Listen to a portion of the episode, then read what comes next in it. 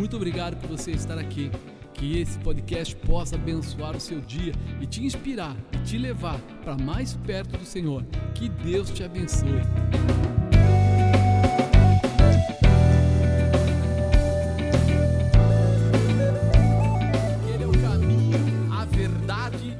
Vida. Então, já sabe que você tem vitória em Cristo, né? É bom demais. E eu achei interessante, né? Que hoje testemunhos aí, falou testemunho de cura do estômago, a criança não tinha o estômago, mas de repente depois tem o estômago, e daí quando a gente vê ele está dançando aqui, né? É pequenininho, ágil, rápido e se diverte em Cristo. E aí a gente fala assim, já pensou? Avalie um pouco o que Deus tem para fazer na sua vida. Se Ele pode pegar um médico, o médico fez ultrassom, avaliou, concluiu, não tem estômago. E depois ele diz, e veja mais, vai morrer lá pelos 6-7 anos. E aí Deus olha para aquilo, ouve a oração do justo, diz que a oração do justo muito pode em seus efeitos. E aí ouve a oração. E quando a mãe vai lá, fazem lá depois o ultrassom, quando a criança nasce, e aí alguém diz lá, ei, mas o estômago está bem lá naquele lugar. Aonde disseram que não estava, ele estava. Você já pensou que está faltando alguma coisa em nós? As enfermidades, elas existem. As dificuldades, elas também existem. O diabo é verdade. Eu sei que o mundo diz que não. Tem um monte de gente que fala que é nada, né? Ainda hoje me mandaram, alguém mandou lá, mostrando que a pessoa diz assim, não, eu sou um gato. E até ele foi e fez algumas mudanças no rosto, na orelha, né? Eu fiquei olhando, e aí a pessoa perguntava, a entrevistadora perguntava para ele, mas você é um gato assim como aquelas pessoas que às vezes acham que é homem, às vezes acham que é mulher, que está no corpo errado? Ele falou, é. Mas ele falou com tanta convicção, não é brincadeira, ele estava debatendo que ele era um gato. Olha como o diabo tem trabalhado na vida das pessoas. Homem não é homem, mulher não é mulher, e agora está aparecendo já o gato. É sério, irmão. Um dia pegaram Maradona e estavam colocando ele como Deus. Existe uma igreja dele. Olha como o ser humano vai perdendo a direção, e ele começa a misturar tudo, e ele se perde. Ele se perde no meio disso. Por isso muitas famílias são destruídas, por isso muitas pessoas matam e se matam, muitas pessoas tomam atitudes erradas, porque eles, ao invés de ficar olhando para Deus, eles começam a olhar para a terra, para o mundo, e aí eles vão perdendo a dignidade humana. Quem criou o homem? E quem criou a mulher?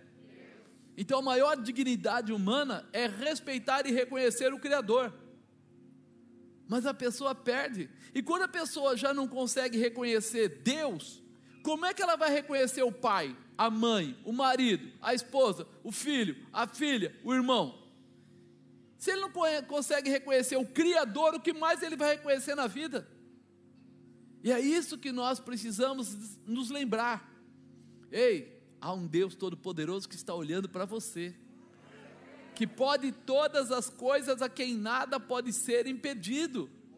Então eu preciso me agarrar nele. Por quê? Porque ele é autor e consumador da minha fé, ele é o Senhor da minha vida, e isso precisa entrar aqui dentro. Porque se não entrar aqui dentro, sabe o que acontece? Eu vou ficar triste quando alguém me trair, eu vou ficar magoado quando alguém não fizer o que eu quero, eu vou ficar com raiva, querer matar, e etc, porque eu estou colocando agora no meu coração a pessoa errada, a situação errada. E o teu coração foi criado para armazenar a presença de Deus. Aí é o lugar de Deus. E quando eu tiro Deus do lugar, qualquer outra coisa entra. Para pessoas aí, tem pessoas que o dinheiro é Deus, tem pessoas que a empresa é Deus, tem pessoas que o carro é Deus, tem pessoas que até o cachorro é Deus. A valorização que ele coloca na vida dele, rouba a sabedoria dele. Ele fica tão ligado nas coisas físicas, que ele perde a sua identidade pessoal. Como assim?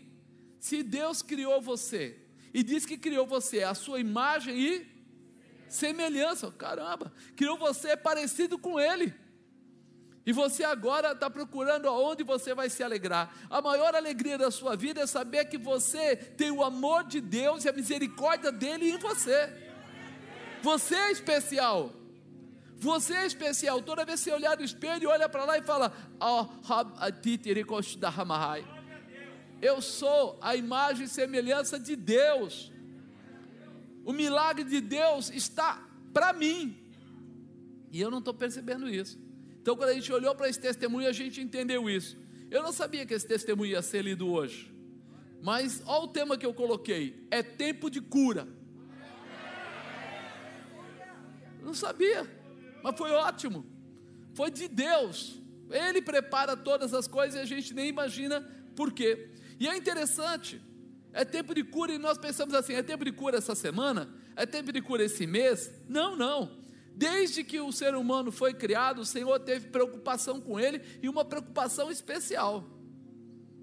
Diz que nós éramos a menina dos olhos de Deus, sabe? O amor de Deus estava sobre nós. Se você pegar Salmos, se você pegar Provérbios, se você pegar Eclesiastes, se você pegar vários lugares, você vai encontrar Deus falando do amor que Ele tem pelo ser humano, e como Ele espera andar com você, andar junto com você. Apóstolo, mas e os problemas que aparecem, e as enfermidades que aparecem? Ele é muito claro em dizer que isso não vem para assumir o lugar dele, né? As pessoas às vezes procuram: por que aquela pessoa tem essa enfermidade? É por causa do pai, é por causa da mãe? E a Bíblia diz que é para que se manifeste a glória de Deus. Como assim, para que se manifeste a glória de Deus, se a pessoa tem uma enfermidade? É exatamente por isso, porque Ele está disponível e pronto para fazer um milagre na sua vida, ou na vida de quem você orar. É verdade. Olha aqui, ó, se eu for lá no Velho Testamento, você vai entender que a vontade de Deus era entregar a cura para todos que estivessem com Ele, todos que andassem com Ele. Por isso, nós olhamos aqui e vê, ó, Salmo 103, é Deus que pode curar todas as doenças. Ó, Salmo 103: bendize a minha alma ao Senhor, e tudo que há em mim, bendigo o seu santo nome.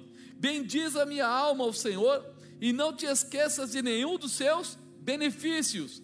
É Ele que perdoa as tuas iniquidades, os teus pecados, e sara todas as tuas enfermidades. Quem que sara as suas enfermidades? Deus. E quem que perdoa os seus pecados? Deus. Então, o que Ele quer? Olha como o salmista começa aqui: bendize a minha alma ao Senhor. Quer dizer, minha alma tem que estar alegre em Deus. E tudo que há em mim, bendiga o seu santo nome. Tudo que eu fizer, tudo que eu tiver, tem que ser para a glória de Deus. Apóstolo, mas eu tenho uma empresa. É sua, o lucro vai ficar no seu bolso. Mas, por exemplo, o dízimo é de Deus. Você tem que colocar tudo que você é e tudo que você tem diante da presença de Deus. Você tem que ter um tempo de intimidade com Ele, de oração, de clamor. E Ele fala: bendize a minha alma ao Senhor, e não te esqueça de nenhum dos seus benefícios. Não esqueça de tudo que Ele já fez por você, de tudo que Ele é capaz de fazer, de tudo que Ele pode estar preparando para mudar a tua história. E Ele fala: é Ele que perdoa os teus pecados. Tem pecador aqui? Mas Ele perdoa. Olha que coisa linda. E sara todas as tuas enfermidades. O amor de Deus é tão grande que, ao invés de Ele olhar para os nossos pecados, Ele olha para a nossa salvação. Ele não procura defeito em nós, não procura traição em nós, não procura nada de ruim em nós. O que Ele procura é salvar você, é libertar você, é restaurar você, é curar você. E isso precisa entrar no nosso coração. Deus é poderoso para realizar a cura. Ele nos ensina como alcançar esta manifestação da cura. O coração de Deus está voltado para te curar. Sabe, o desejo dele é fazer coisas grandes por você.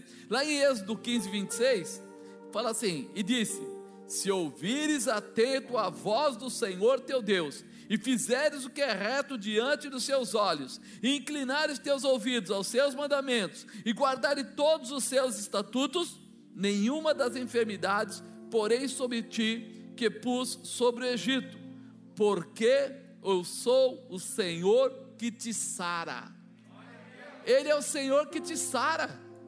Ele está falando assim: eu só quero que você ouça atento a minha voz, que você ande debaixo da minha orientação. Não vai entrar em você as pragas que entraram sobre o Egito. O Egito era um povo desgraçado. Nossa, essa palavra é forte. Sabe o que quer dizer desgraçado? Sem a graça de Deus, né? Desgraçado é alguém que não tem a graça de Deus. Então não é um palavrão, mas deveria ser, né? Quando eu não tenho a graça de Deus, eu estou à mercê do mundo. Então ele olha aqui e fala assim, que eles lá não tinham Deus, por isso veio sobre eles as pragas. Mas quando ele olha para você, ele fala, se você ouvir a minha voz, ficar atento à minha voz, então eu sou o Senhor que vai te sarar. Nenhuma daquelas maldições que veio sobre eles virá sobre a sua vida. Você consegue entender isso? Você precisa colocar Deus em primeiro lugar na sua vida, e aí nenhuma daquelas maldições vão te alcançar. Você vai ser sarado por Deus. Ele vai estar com você, te livrando de todo mal. Isso precisa ficar, sabe, cravado no nosso coração. Apóstolo, mas eu tenho uma enfermidade, mas meu filho tem uma enfermidade, mas minha mulher tem uma enfermidade, mas sei lá quem tem uma enfermidade. Ao invés de ficar preocupado com a enfermidade, traga Deus mais para perto. Comece a entrar numa intimidade poderosa e profunda. É por isso que o Espírito Santo veio. Ele veio para fazer de você um testemunho vivo de Jesus Cristo, para que você testemunhe de tudo que Jesus é, de tudo que Jesus faz, de tudo que Ele transfere sobre a sua vida: autoridade, poder, graça. E é por isso que nós estamos aqui falando sobre o Espírito Santo esses dias, querendo trazer para você a força, para quando você olhar para Jesus, você não enxergar mais um homem na terra, você não enxergar mais uma cruz de madeira, mas você enxergar o poder da salvação, o Filho de Deus, que pagou o preço, para que você tivesse bênçãos e realizações. No Novo Testamento, Jesus vem para confirmar as palavras de Deus escritas no Antigo Testamento. Ele fala, eu não vim para birrogar, eu vim para fazer cumprir. Tem gente que fala, não, mas nós estamos no Novo Testamento, né? No tempo da graça, então o Velho Testamento não existe. Nem Jesus disse isso. Ele não falou que o Velho Testamento acabou, ao contrário. Ele falou, eu não vim para birrogar, não vim para retirar, não vim para apagar, eu vim para fazer cumprir. Deus continua sendo Deus, o mesmo Deus, e o poder dele se manifesta, né? Escritas aqui no Antigo Testamento, é completada com a transferência de autoridade de Jesus sobre os seus discípulos. No Novo Testamento, o que Jesus faz é pagar o preço dos nossos pecados e dar na sua mão a chave. Olha para a pessoa do lado e fala, você tem uma chave na mão e não sabe usar? Você tem uma chave na mão e está parado? Passa pela porta! Entra, assume, toma posse. João 14:12 diz assim.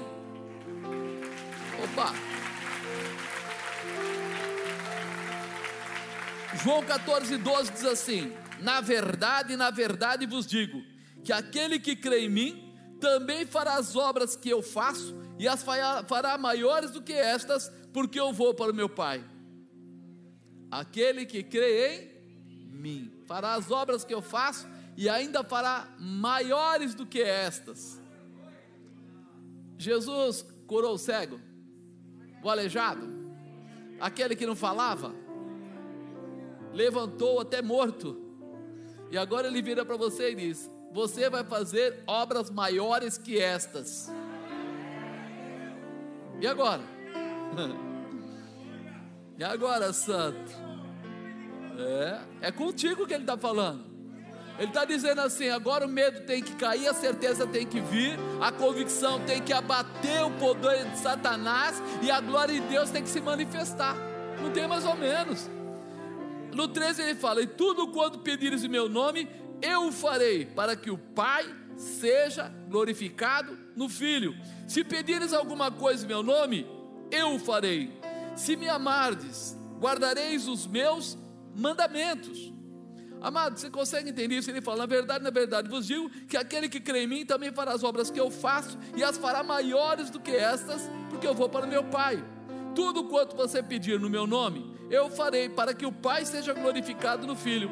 Se pedir alguma coisa em meu nome, eu farei. Se me amardes, guardareis os meus mandamentos. Você ama Deus? Ama Jesus? O mandamento dele é que você vai fazer milagres, que você vai curar pessoas, que você vai liberar os cativos. É uma ordem dada por ele. Então eu preciso começar a entender que não adianta eu falar, eu preciso crer e colocar em ação. Mas quer dizer que se eu orar, na hora vai acontecer? Nem sempre. Mas não pare, não retire a sua mão, continue, persevere. Lá em Eclesiastes tem, lá no capítulo 11, fala assim: lança o teu pão sobre as águas, porque depois de alguns dias você pode encontrá-lo aqui ou acolá. E ele está dizendo que, tipo assim, você vai ter uma colheita que não sabe de onde vem. Então você não para de orar, você não para de abençoar. Se você vai fazer uma campanha, faça a campanha com determinação. Ah, mas eu fiz 7 dias, ainda não funcionou. Faça mais 21, mas Pai, na determinação que você está no nome de Jesus, e o poder de Cristo está em você. Há uma transferência de unção e de autoridade colocada sobre a sua vida. Você tem essa autoridade. Você tem. Use o mandamento, fica nele. Jesus está dizendo: se vocês me amarem, vão fazer o que eu ensinei. Se você ama, você faz o que ele ensinou. Não adianta dizer que ama e não fazer. Você precisa acreditar no que ele está falando, obedecer aos ensinamentos do Pai através da palavra, amar ao próximo, libertar e curar ao próximo. Você tem essa autoridade, é o que ele quer que você faça. Lucas 4,40 fala assim: e ao pôr do sol, todos que tinham enfermos de várias doenças lhes traziam, impondo as mãos sobre cada um deles, os curava. Jesus estava fazendo o quê? Curando as pessoas. Por quê? Porque as pessoas acreditavam. Elas eram levadas, iam até ele, procuravam por ele, às vezes em lugares ermos, fora de tudo, longe de tudo. Lembra da multiplicação do pão e do peixe? Eles estavam longe de casa, e Jesus ministrou a palavra, curou a todos. Mas como ele fez isso? Usando a palavra do Pai, usando a autoridade que foi constituída sobre ele no dia do batismo. Eis o meu filho amado, em quem me comprazo, em quem me alegro. Ele estava ali naquela hora recebendo a manifestação do Espírito Santo. Você já recebeu a manifestação do Espírito Santo? Então, se você recebeu, a mesma unção que desceu em Jesus, desceu sobre a sua vida. Mas e agora? Agora você precisa crer. Não pare, não cesse, não se desanime. Quem toma água de manhã? Quem toma água de tarde? Quem toma água de noite? Quem toma água de segunda-feira? E de terça? E de quarta?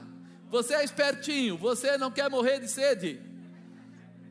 Quem se enche do Espírito todos os dias? De manhã, de tarde, de noite. Quem tomar desta água, da água que Cristo dá, rios de água viva fluirão de dentro dela. A palavra diz isso. que quando você toma da água que ele diporou, que bebe a nou, que bebe a cantarabachai, a água que ele fala é a palavra, é a verdade. Então acredite em Deus, não acredite no mundo, não se assuste com o médico, não se assuste com as pessoas falando, entra na dimensão sobrenatural, assume a promessa, bebe dessa água, porque de você vão fluir rios de água viva. Dei carabacei cantarabai. Creia nisso. Em Marcos 16, 17, olha o que fala: e estes sinais seguirão aos que crerem, em meu nome expulsarão demônios, falarão novas línguas, pegarão nas serpentes, se beberem alguma coisa mortífera, não lhe fará dano algum, Imporão as mãos sobre os enfermos e os? Eles serão curados quando? Imporão as mãos sobre os enfermos. Será que você está preparado hoje para receber uma imposição de mãos de milagre? Para receber uma imposição de mãos de, sabe, transferência de unção? O Manás que eu dobre quer me dar rassúbia. O Senhor não quer brincar, Ele quer realizar. E Ele não quer chamar vocês para ouvir, Ele quer chamar vocês para receber. Os sinais seguirão aos que crerem. Você não veio aqui para ouvir falar, você veio aqui para crer, você veio aqui para receber. Ele fala de expulsar demônios, de falar novas línguas, de pegar na serpente, se beber alguma coisa mortífera, não vai fazer dano algum, mas vocês vão impor as mãos sobre os enfermos e vão curar. Hoje Deus está chamando você para uma ação de unção, né? Uma ação, um posicionamento de unção. Receber sobre você, tomar posse daquilo que é seu, é um direito que você tem.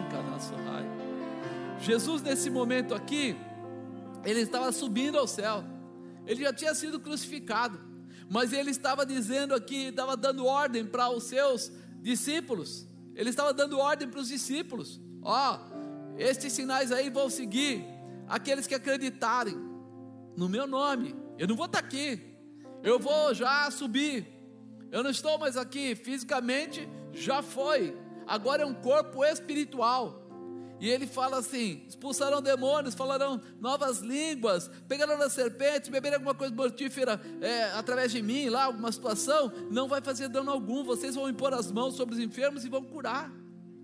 Depois disso, tem dois versículos a mais, e num dos versículos fala assim, que o Senhor cooperava com eles. Sabe o que acontece? Ele dá orientação, mas Ele não te deixa sozinho. Ele dá orientação, sobe ao céu, está lá à direita do Pai, mas se torna o intercessor, o único intercessor entre os homens e Deus. Ele está lá intercedendo para que você consiga fazer o que tem que ser feito. Ah, mas o senhor não sabe, eu fico apavorado quando eu vejo a enfermidade, eu não posso ver sangue, o outro não posso ver não sei o que, aquela coisa toda. Meu irmão, feche os seus olhos carnais e abra os seus olhos espirituais. O poder e a manifestação de Deus está sobre você, e o milagre vai acontecer na sua mão. Sua casa será abençoada, sua família será abençoada, seus filhos serão abençoados, e onde você colocar as suas mãos, haverá manifestação de bênção da parte de Deus. É transferência de unção. Essa unção não é sua, é dele para você. Você não tem, Ele tem, mas Ele dá para você, para que você ministre e manifeste. Então não para na metade, não se encolha, vai até o fim, persevera. Porque o inimigo sabe que vai ter que cair. O corpo sabe que vai ter que deixar de resistir ao poder de Deus. E é assim que nós vamos fazer. Nós sabemos que a enfermidade entrou na vida dos seres humanos através da desobediência, lá atrás. A própria Bíblia diz que não existe maldição sem causa. A enfermidade vem como uma maldição para tirar a paz das pessoas, impossibilitando muitas vezes delas viverem as promessas de Deus sobre suas vidas. Eu lembro um período na minha vida que eu tinha autorização para comer em qualquer restaurante. Eu trabalhava para uma empresa e a empresa me deu assim, sem limite. O cliente quisesse comer no restaurante mais caro que tinha no Brasil, eu tinha liberdade de ir e comer com ele. Só que quando eu sentava na mesa e começava a comer, meu intestino funcionava na hora e ficava líquido.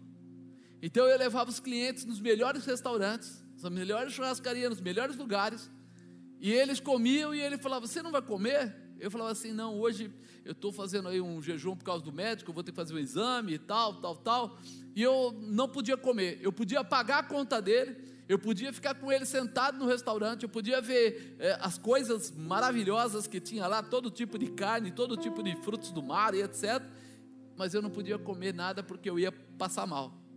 O diabo sabe como impossibilitar a tua alegria, como roubar a tua paz, como tirar a tua tranquilidade, às vezes em casa, com o marido, com a esposa, com o filho, com a filha, com qualquer coisa que queira trazer paz a você. Agora, nós que, sabe, conseguimos entender isso, entendemos que nós estamos numa guerra, e nessa guerra não tem jeito de a gente ficar em cima do muro, não tem, não dá para se esconder em cima do muro. Ou você está de um lado, ou você está do outro. Ou você bate, ou você apanha, e você vai ter que escolher um dos dois lados. Quem quer apanhar? E quem quer bater? Então assuma Jesus Cristo como Senhor da sua vida. Tome posse da presença de Jesus Cristo. Não deixa pela metade, não vá até só uma área. Tem uma frase lá no encontro que fala: não adianta, né, não chorar para... Como é que é? Não, todo mundo junto, 1, 2, 3. Aí, não adianta chorar na fronteira, não adianta reclamar da enfermidade, não adianta reclamar dos problemas.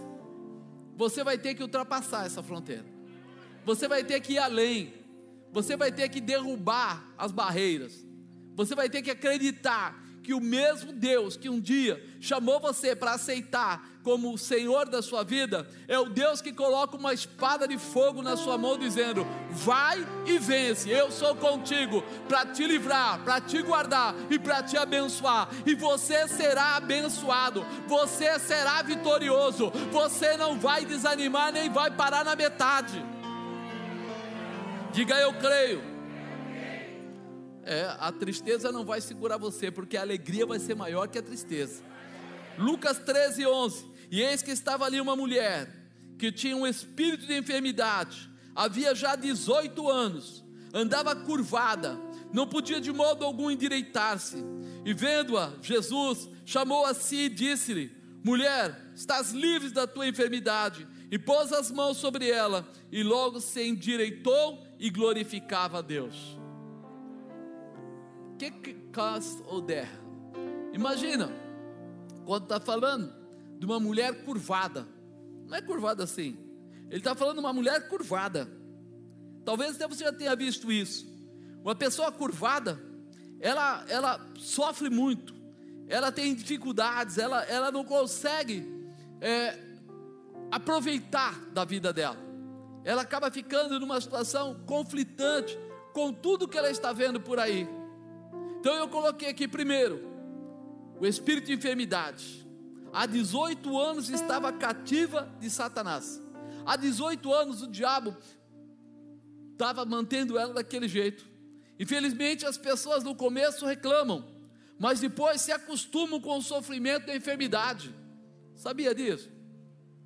Eu ia com o cliente, eu não comia, eu arrumava uma desculpa para não comer. E eu ficava lá esperando o que mais ia acontecer. Bom, se eu pelo menos conseguir ficar com ele, pagar a conta dele, conseguir o pedido dele para entregar lá na empresa, já está ótimo, já está bom. Não é isso que Deus quer de você. Ele não quer que você se acostume ou se acomode. Ele quer que você guerreie, que você se levante, que você se estabeleça, que você se posicione, né? As pessoas se acostumam com coisas boas sim, mas com sofrimento também. É incrível, mas é real. Eu já vi pessoas que tomam comprimidos diariamente, de manhã, de tarde, por uma dor, às vezes na cabeça, às vezes em algum lugar, e ele toma aquilo, e você fala com ele: puxa, mas você tem que tomar tempo, porque se eu não tomar, eu não aguento a dor de cabeça, eu não aguento barulho no ouvido, eu não aguento.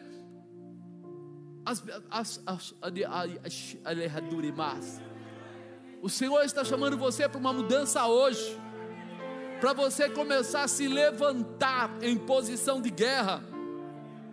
Passamos como um jugo permitido por Deus, e não temos como nos livrar. A gente acredita, se está isso em mim, e se eu não fui curado, é porque tem que ser assim. Vocês acreditam nisso? Se você acredita, eu preciso cortar essa visão da sua vida. O Senhor não veio para te dar uma enfermidade própria. O Senhor não veio para colocar um jugo no seu pescoço. Diz que Ele dá vida e vida, hein?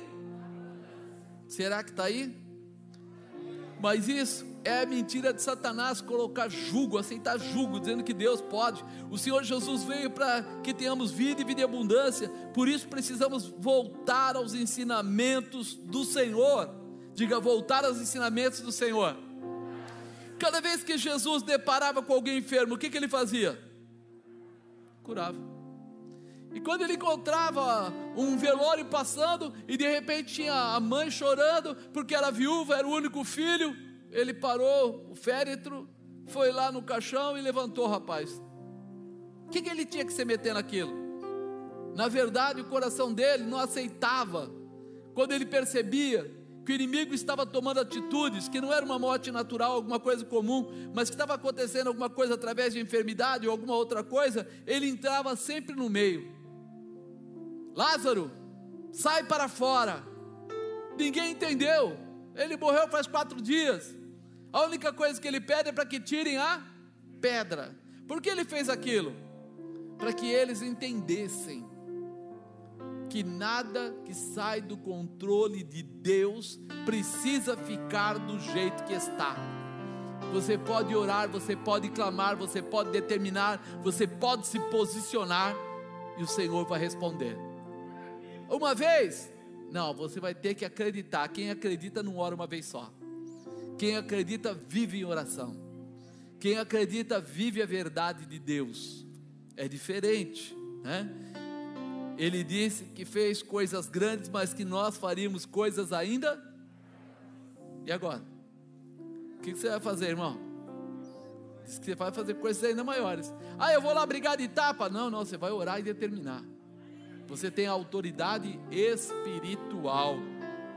Se não exercitarmos a nossa fé, vamos nos acostumar com o jugo de Satanás, e ficaremos encurvados com o peso desse sofrimento. Sabe o que quer dizer encurvado?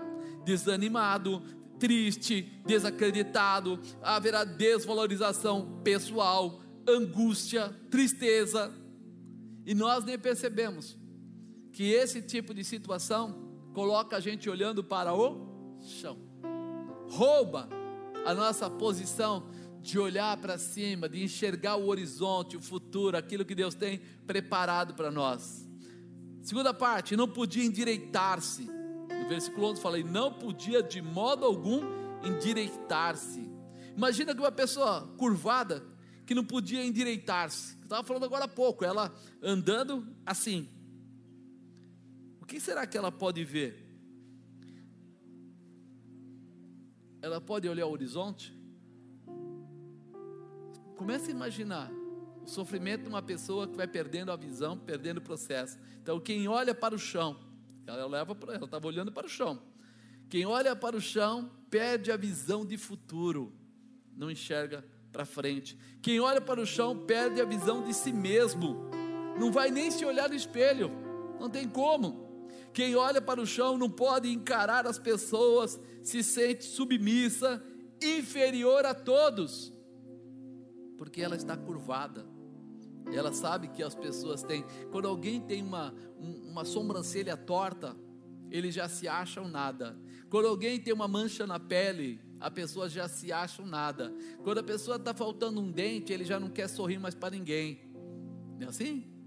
Agora imagina uma pessoa encurvada, andando, como fica a cabeça dela?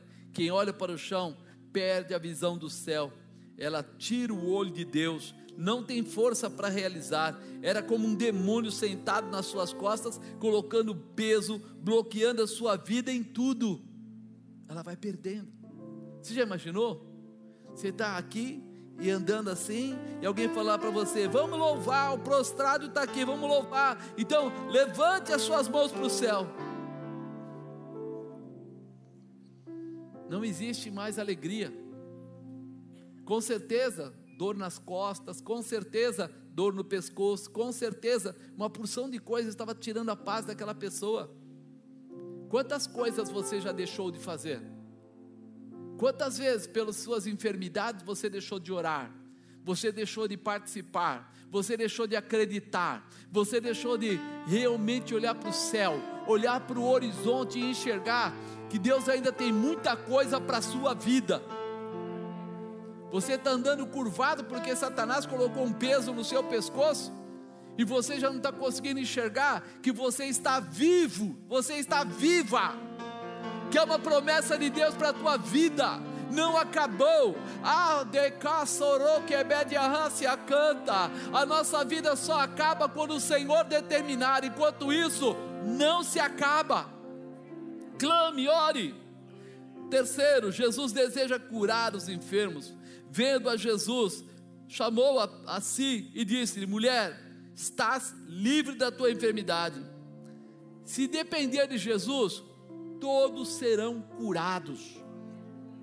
Se depende dele, não há enfermidade que possa ficar. É o que eu falei, ele passou pelo aleijado, ele curou, ele passou lá pelo manco, ele curou, ele passou de repente pelo cego, ele curou, ele passou pelo mudo, o mudo falou, ele foi passando por cada uma das pessoas que estavam lá, e ele foi curando, foi curando, foi curando. Para ele não existia dúvida, se ele viu o enfermo perto dele, ele curava. E agora nós estamos olhando aqui e vendo, aquela mulher passou e Jesus a curou. O maior problema é que as pessoas não entendem que para Jesus curar, você precisa estar próximo dele. Quem estava lá do outro lado em Samaria, e ele aqui com essa mulher, foi curado? Não, por quê?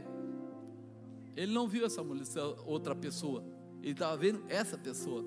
Quando ele andou lá, né, no alpendre de Salomão, tinha um homem deitado lá, e de repente ele foi lá e perguntou para a pessoa se ela queria ser curada. Ele foi lá e curou aquela pessoa. Os que estavam mais distantes ficou para depois. Ele ia curando as pessoas que tinham algum encontro com ele. Será que hoje você quer ter um encontro com Jesus? Você está disponível para gritar, chamar a presença dele, para glorificar o nome dele, para dizer para ele que esse é o dia que você acredita que ele vai se manifestar com poder sobre a sua vida, que hoje é o dia que você não quer que ele passe, você quer que ele entre, que ele se estabeleça sobre você de uma forma a mudar a tua história agora. Você precisa acreditar. Narrassuri cantarabai. Muitas coisas nos distanciam de Jesus, mesmo estando dentro da igreja, pode vir uma avalanche de problemas, situações que fazem com que vocês, ou nós, né, não voltemos para ouvir a sua voz, e acabamos seguindo, deixando de seguir os seus ensinamentos. Os problemas, a gente dá liberdade para eles entrarem, e aí vem a amargura, a tristeza, a angústia, a opressão, o julgo, etc. E a gente acaba perdendo.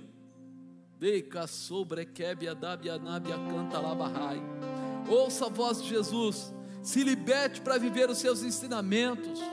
Seja livre. Seja livre. Sabe o que é ser livre? Sabe o que é você ter a liberdade? Você ter a paz. Você poder viver a graça, a manifestação.